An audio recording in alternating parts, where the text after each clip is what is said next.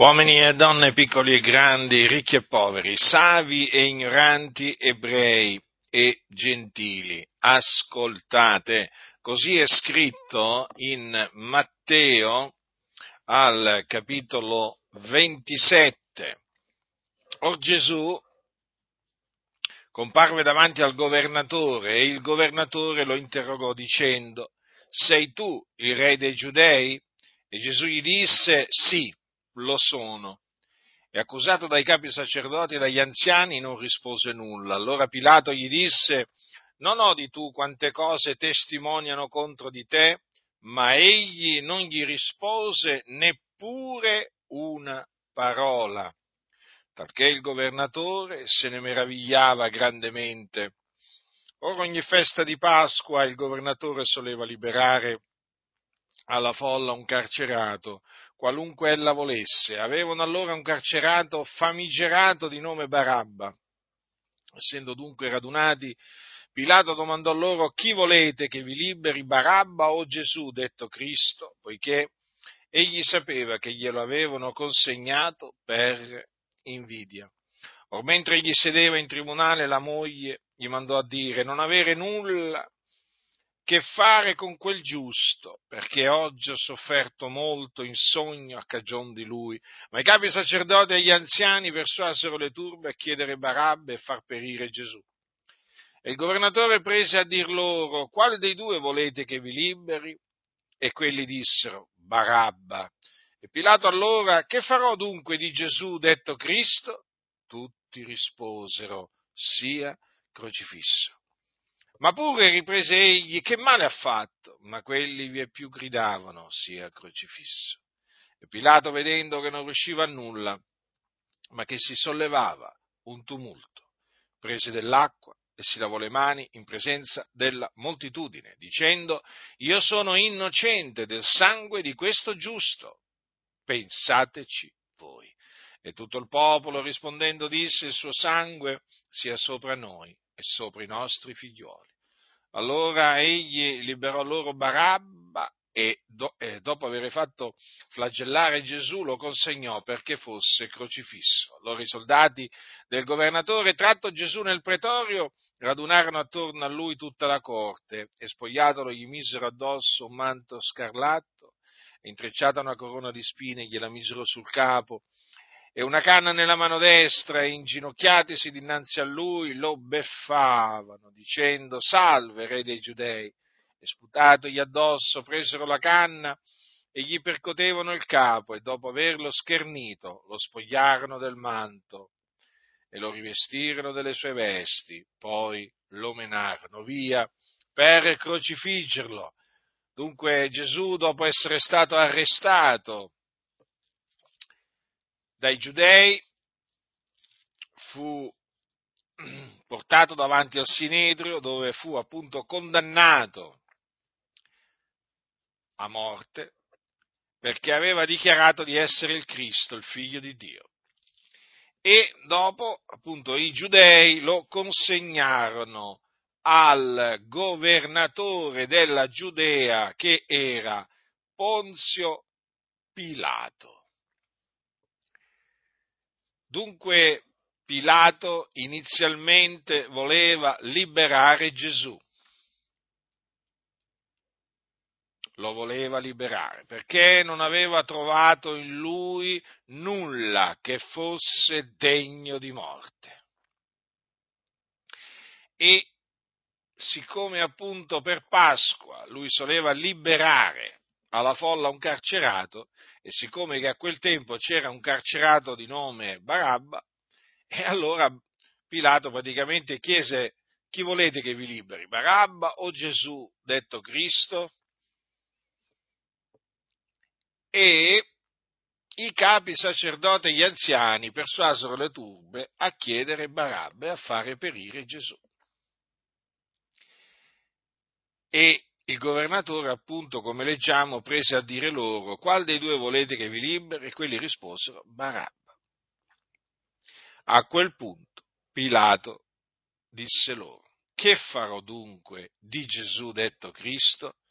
Tutti risposero, sia crocifisso. Ora il popolo gridò, gridò sia crocifisso, cioè Gesù doveva essere crocifisso, doveva essere messo a morte nonostante non avesse fatto alcunché che meritasse la morte. Infatti così avvenne, infatti leggiamo che eh, Pilato liberò loro Barabba e dopo aver fatto flagellare Gesù lo consegnò perché fosse crocifisso. Infatti fu menato al Golgota, cioè al Calvario, al luogo del teschio, e là fu crocifisso in mezzo a due ladroni, uno a destra e uno e l'altro a sinistra. E questo affinché si adempissero le scritture, egli è stato annoverato tra i malfattori. Ora, Gesù fu crocifisso. Perché fu crocifisso? Perché fu ucciso dai giudei? Perché così era stato scritto, così era stato preannunziato, eh, predeterminato da Dio, perché Dio aveva parlato tramite i profeti. Aveva detto, per esempio, tramite il profeta Isaia, egli è stato trafitto a motivo delle nostre trasgressioni, fiaccato a motivo delle nostre iniquità. Dunque egli fu crocifisso affinché si adempissero le parole del profeta Isaia, secondo cui appunto egli doveva morire per i nostri peccati. Sì, perché lui, Gesù, non aveva peccato, lui non conobbe peccato lui era il giusto, il santo. Non aveva fatto alcunché di male ai giudei, aveva fatto soltanto del bene, infatti era andato attorno, dopo che era stato unto di Spirito Santo e di potenza, era, stato, era andato attorno facendo del bene, guarendo tutti coloro che erano sotto il dominio del diavolo, perché? Perché Dio era con lui. Ma il bene che egli fece al popolo fu contraccambiato con il male. E difatti egli fu arrestato e poi appunto condannato a morte. Dunque affinché si adempissero le scritture, perché Gesù di Nazareth o Gesù il Nazareno eh, è il figlio di Dio che il Padre nella pienezza dei tempi ha mandato nel mondo per essere la propiziazione per i nostri peccati. Egli dunque doveva, lui il giusto doveva caricarsi dei nostri peccati, doveva portarli nel suo corpo, sulla croce, affinché noi ottenessimo, mediante la fede nel suo nome, la remissione dei peccati. E dunque egli fu crocifisso e dopo che morì, venne un uomo di nome Giuseppe d'Arimatea. Era un uomo ricco, il quale eh, era diventato anche lui un discepolo di Gesù. Naturalmente non aveva consentito all'operare dei, dei giudei e questo uomo si presentò a Pilato e chiese il corpo di Gesù e Pilato appunto fece sì che gli fosse rilasciato. E Giuseppe allora d'Arimatea prese il corpo, lo involse in un pannolino netto e lo pose nella propria tomba nuova che aveva fatto scavare nella roccia. E dopo aver rotolato una grande pietra contro l'apertura del sepolcro se ne andò. E dunque Gesù quindi, dopo essere eh, morto per i nostri peccati, fu seppellito. Ma il terzo giorno, il Dio lo risuscitò dai morti affinché si adempissero le scritture.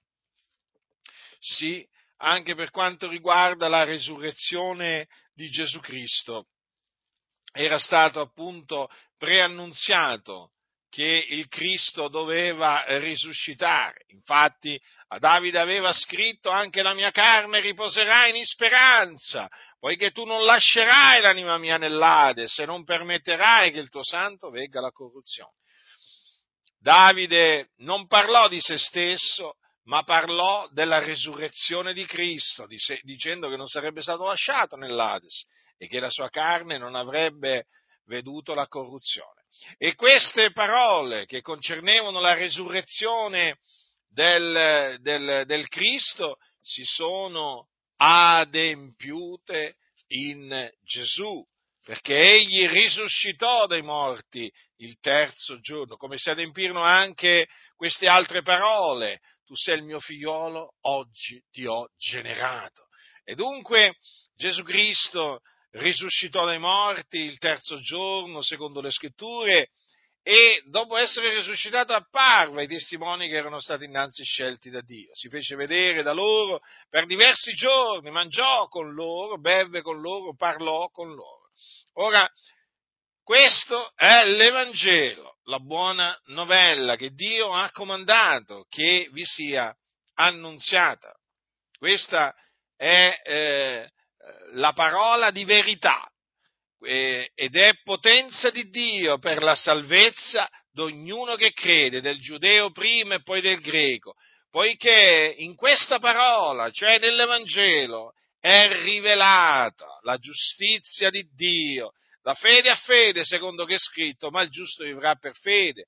Quindi in Cristo Gesù io vi annunzio la remissione dei peccati, vi annunzio la giustificazione, perché credendo in Lui si, viene, eh, si ottiene la remissione dei peccati e si eh, ottiene la giustificazione. Solamente appunto credendo in Lui. Quindi la remissione dei peccati non si ottiene per opere buone che si sono compiute, la giustificazione altrettanto si riceve per grazia, mediante la fede, affinché nessuno si glori nel cospetto di Dio. E dunque vi esorto a ravvedervi, a credere nell'Evangelo, perché credendo nell'Evangelo sarete salvati dai vostri peccati, sarete, eh, sarete giustificati e quindi sarete riconciliati con Dio, otterrete la vita eterna quindi avrete la certezza di andare in cielo col Signore quando morirete. Sì, perché coloro che muoiono, muoiono in Cristo si dipartono dal corpo e vanno ad abitare con il Signore nella gloria del regno dei cieli in paradiso. Ma badate bene, perché se rifiuterete di credere nell'Evangelo, ciò che vi aspetta è il tormento all'inferno.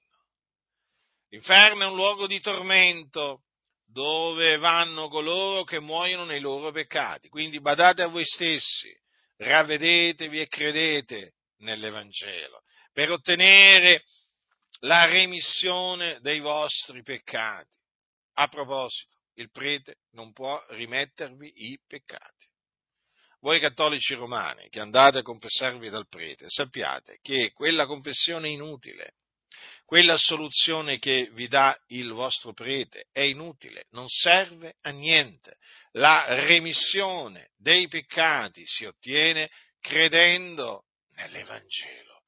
Ecco perché appunto vi esorto, vi scongiuro nel nome del Signore a credere nell'Evangelo, perché solamente credendo nell'Evangelo potete ottenere la remissione di tutti i vostri debiti eh, che avete accumulato nel cospetto di Dio. Solamente credendo nell'Evangelo potete scampare, essere strappati al fuoco dell'inferno dove siete diretti. Quindi io vi ho avvertiti, vi ho avvertiti eh, eh, come giusto che sia, perché voi vi trovate sulla via della perdizione e io ho il dovere di avvertirvi che se eh, rifiuterete di credere nell'Evangelo sarete condannati. Per voi non ci sarà speranza alcuna di salvezza più.